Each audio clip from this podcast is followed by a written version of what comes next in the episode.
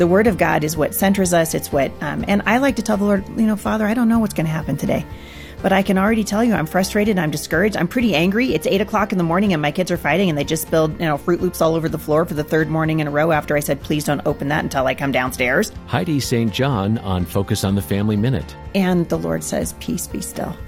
I feel like for me, it's been a reminder every day, and I'm always amazed at how God speaks to my heart, and He wants to do that. I mean, you guys have had this experience, right? Where you read a passage that you've read before, but God shows you something Oh, new yeah. about it. The Bible says that it's living, right? It's active, sharper than any two edged sword. And so we can open the Bible and say, Father, point my heart in the right direction today. That's why I wrote a 365 day devotional. It's just uh, five minutes with the Lord in the morning to say, Hey, Father, put my heart on the right track because I know my kids are going to try to derail me. More from Heidi at FamilyMinute.org.